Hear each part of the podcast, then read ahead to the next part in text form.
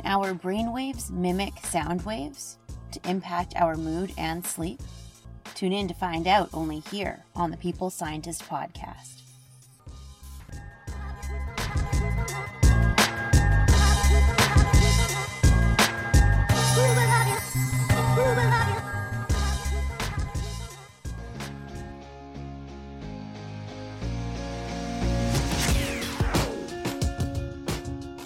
Listening to The People's Scientist, the podcast dedicated to helping us optimize our health with the latest scientific findings on neuroscience, physiology, and nutrition. I, your host, Dr. Stephanie Caligiuri, a nutritionist, physiologist, and neuroscientist, will be here with you every single week, bringing us information to ignite our thinking to help us be one step closer to the healthiest we can be.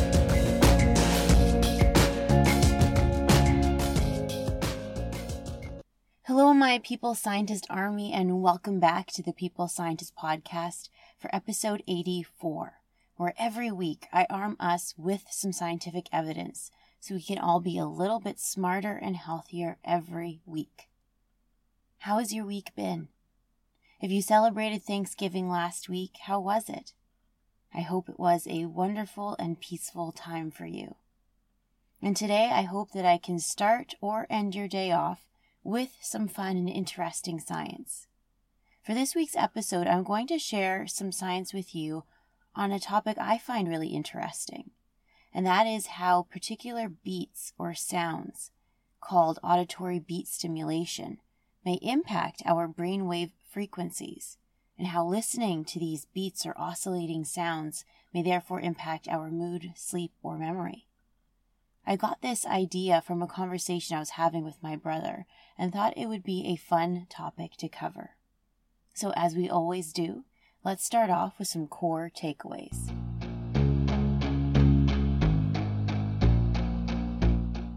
We know that sound can have a pretty big impact on how we feel, right?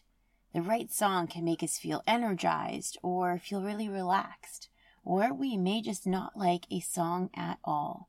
I think music and sound can be very powerful. Back in episode 1 or 53, I talked a little bit about how music and dance can impact our brain reward pathways, dopamine levels, and how they can help motivate and increase our positive mood.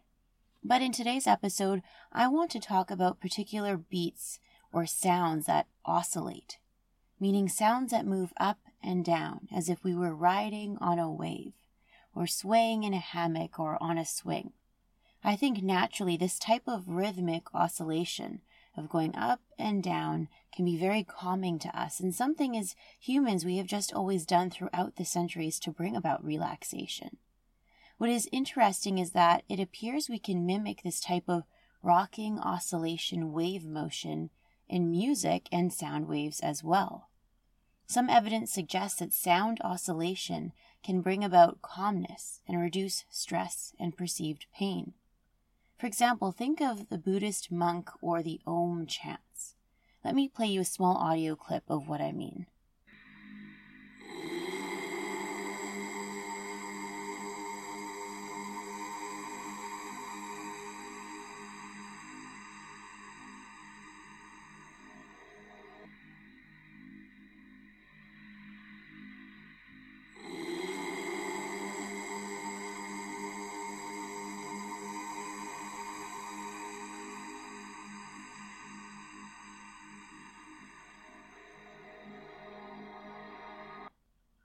Do you hear the rhythmic wave of the sound? Well, in today's episode, I will talk about the different types of sounds and the beats or oscillations, and what the neuroscience behind these sounds and how they may impact us. We have different brain waves or brain frequencies, and some evidence suggests that when we listen to these types of oscillating sound waves, that our brain frequencies may start to match the oscillations of the sounds we are hearing and this may benefit in regard to sleep and reducing anxiety. Now, let's get into the details.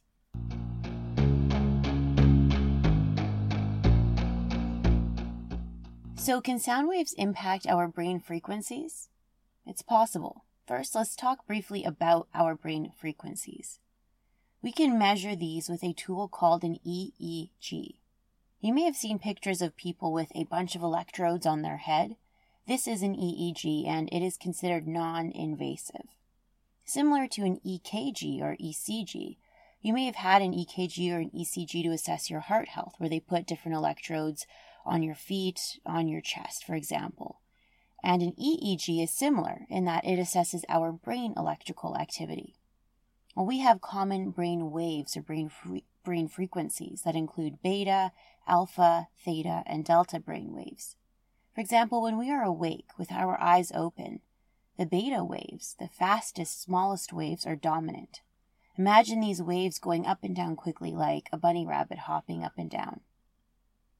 Forner Phillips this year and many other studies published findings that in individuals battling with anxiety, depression, or in those that are struggling ruminating on negative things, they tended to have alterations in their beta and alpha brain frequencies in certain brain regions during different tasks.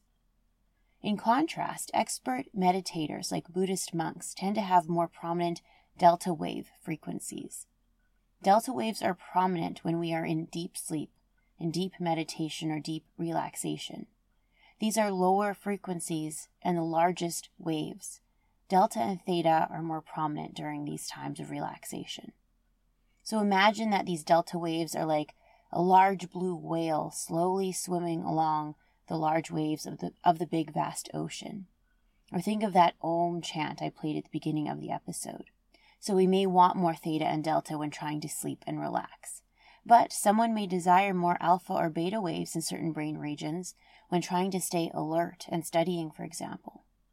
So it is thought that listening to particular beats or oscillations of sounds with particular frequencies may impact our brain frequencies too. So, how does it do this? Well, some scientists believe that the sounds we listen to may drive neural oscillations at the beat frequency. What does that mean? Our brain frequencies might somewhat mimic the sound waves that we are listening to. For example, picture listening to short wave sounds that go up and down quickly. This would mimic beta waves, which are most prominent when we are wide awake. In contrast, lower, deeper sounds with large waves, like the monk's low Om chant, would more closely mimic the delta waves, which are more prominent during deep sleep. Bernardi in 2017 in the journal Scientific Reports conducted a clinical trial in 20 people and observed what they called toning, which is like humming, like the mantra or the Om chanting. when individuals did this Om chanting or toning, they exhibited some benefits, such as slowed breathing, slowed heart rate, and induced relaxation. Gao in 2018 in the journal Scientific Reports recruited several Buddhist monks that routinely practiced meditation and low frequency chanting. The scientists performed several brain imaging and brain frequency analyses on the monks. The scientists noted, for example, a significant increase in delta wave frequencies while the monks chanted in their low tone. Delta waves are more prominent during deep sleep and are thought to be necessary for relaxation and good sleep. It is interesting that their low level chanting increased these delta waves despite their being awake. Remember, the delta waves are like the big blue whale in the ocean, riding the waves slowly and calmly. This increase in delta waves with the chanting could be due to their advanced meditative practice, but it is also speculated that the low level chanting itself could be at play here too. I did an episode all about the neuroscience of meditation in episode 71, so I encourage you to go back and give that one a listen if you haven't yet. Another study by Harne in 2018 was conducted in which scientists asked the participants to do the Om chant for 30 minutes while having their brain frequencies measured by EEG. The scientists noted increases in theta wave power. Now, theta is somewhat similar to the delta waves as they are important in relaxation. So, if we listen to or even ourselves sing a low level oscillating sound that goes up and down, our brain waves might just mimic that too. Fang in 2017 combined together 20 clinical trials and concluded that listening to relaxing, slowly oscillating music was able to significantly improve sleep for individuals living with insomnia. Now, is it because of the sound waves impacting the delta brain waves directly or indirectly? It's very possible. Antony in the journal Sleep in 2017 used oscillating music sounds to manipulate brain frequencies or sleep spindles in individuals during a 90 minute nap. The scientists recruited 32 people and provided an oscillating wave of white noise versus constant white noise. The scientists noted a significant impact on brain electrical activity with the oscillating white noise. The 12 Hz waves, for example, slowed the sleep spindles, and 15 Hz waves increased them. This is very interesting because it could be related to memory consolidation during sleep. If you recall back in episode 61, I talk about how during sleep our brain can replay our day's events, and this is when consolidation of our memories into long long-term memory storage happens during naps or sleeps. Well, this study suggests that slow oscillating sounds during sleep or a nap may impact our sleep spindles and memory consolidation. How cool is that? So, if someone is at risk for memory loss, or if someone is simply trying to enhance their memory, for example, studying for an exam, perhaps listening to certain oscillating waves of sound during sleep could have benefit. There is some evidence on other types of sounds and beats too. Specifically, there are two types of auditory beat stimulations monaural and binaural. Now, monaural means that we are perceiving the same frequency in each ear, and this is the most common type of sounds we hear. It's the sound I played for you at the beginning of the episode. Now, binaural beat stimulation is newer and more trendy right now. It is more complex and unique. Binaural beats involve us hearing two different tones or frequencies in each ear. So in one ear, we may be hearing a frequency of 140 hertz, and in the other ear, for example, we could hear 120 hertz. What happens is eventually we start to perceive the frequency that is the difference between the two, which here would be 20 hertz. It is almost like we are hearing an illusion of the sound, in addition to the other frequencies that we're hearing. We hear a frequency that doesn't really exist. It's like seeing the absence of something. The binaural beat is often described as being subjectively located inside the head and is understood to be modulated at the level of the brainstem and the superior olivary nuclei, whereas the monaural beats that we typically hear seem to be modulated or controlled by our ears. For me personally, when I looked up on YouTube just some examples of binaural beat stimulation and listened to it, it actually hurt my ears and gave me a bit of a headache that lasted about 15 minutes. And I tried it a few times over different days, and every time it did the same thing to me. So, if you're interested in hearing some of these binaural beat stimulations, you can simply just look it up on YouTube or Google it. I have heard individuals or scientists say in clinical trials that listening to these binaural beat stimulation in headphones is best as opposed to listening to it without headphones. So are binaural beats superior to regular oscillating monaural sounds? let's look at some evidence. A really well designed study was conducted by Perez and eNeuro this year. The scientists compared monaural and binaural beats in humans. They noted that binaural beats elicited cross frequency connectivity patterns in the brain, which is pretty cool but these binaural beats were not as effective as monaural beats for entraining the cortex of the brain. In this particular study, the participants did not describe any change in mood when they were listening to the different beats. So, what this means is that both monaural and binaural beats may be interesting in the context of brain activity patterns, and one may be better than the other in different ways, but right now it's too early to say. This year, in the Journal of Endourology, scientists recruited nearly 400 men prior to an operation to see if listening to binaural oscillating beats could reduce their anxiety and reduce their stress about the operation, and if it could reduce their perceived pain. So, 10 minutes prior to the procedure, patients were asked to either listen to binaural beats with headphones. In one ear, they heard 210 hertz, and in the other ear they heard 200 hertz, with a difference of 10 hertz between the two. And the other groups also wore headphones, and listened to Mozart's classical music or no music at all. Their anxiety scores were assessed based on questionnaires. And for example, anxiety dropped the most with the binaural beat stimulation. Their anxiety scores decreased by 6.07 points just from listening to the binaural beats, whereas the classical music group dropped by 4.87 points, and the no music group dropped by only 0.48 points. So both the binaural and classical music groups seem to have a good benefit on reducing anxiety levels before the procedure, but the binaural beats may have been a bit better than the classical music. So, this study is an example that if prior to a surgical procedure, individuals were asked to listen to oscillating sound waves, and in this particular scenario, binaural oscillating sound waves, that it could potentially reduce anxiety and reduce perceived pain. What is interesting, though, is the tolerance.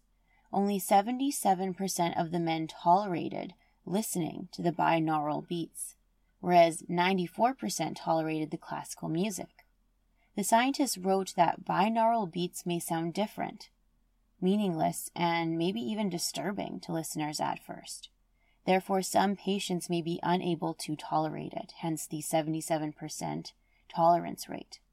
And they think that that was the major reason for the lower tolerance in the binaural beats group versus the classical music group. I know for me, as I said earlier in the episode, the first couple of times I listened to binaural beats, it gave me a bit of a headache and it hurt my ears, which is interesting. I'm curious as to why that exactly happens, and there really isn't any strong evidence to look into why that happens to individuals. But I did not listen to the binaural beats on the headphones, and perhaps that's why.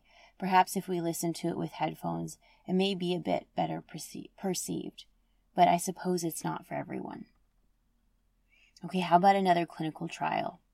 Garcia Argibay in 2019 in the journal Psychological Research conducted a meta analysis that pulled together 22 different clinical trials in order to understand if binaural beat could impact cognition, feelings of anxiety, or perceived pain. The scientists noted a medium effect size, meaning that binaural beats may indeed have a partial benefit on all these things listed. The scientists also suggest that listening prior to a procedure or prior to a task, listening to the binaural beats, would be more beneficial and effective as opposed to listening to it just during the task. So perhaps there is something to binaural beats and the oscillation of sounds that they may produce but the data is still in its infancy, and scientists are continuing to learn more. Remember that not everyone is able to tolerate binaural beats and sounds in the beginning. So if this is something that you are curious about or that you want to try, try listening to it at a low volume for a short period of time first to see how you feel. So that is a wrap, my people scientist army. Auditory beat stimulations, brain waves, mood, and sleep. I think it is such a fascinating topic how sound, beats, and rhythms can impact our brain frequencies and how we may feel. Is it possible that our brain frequencies can be impacted by certain sounds or oscillations of sounds that we listen to? Yes, I think it is possible. Some scientists have generated evidence that suggests what makes certain sounds, beats, or music relaxing is the oscillation of the waves in the sound and that in some cases our brain waves may mimic those oscillations or sound waves. Remember, the delta deep sleep waves are like a big blue whale riding a large, huge wave slowly up and down.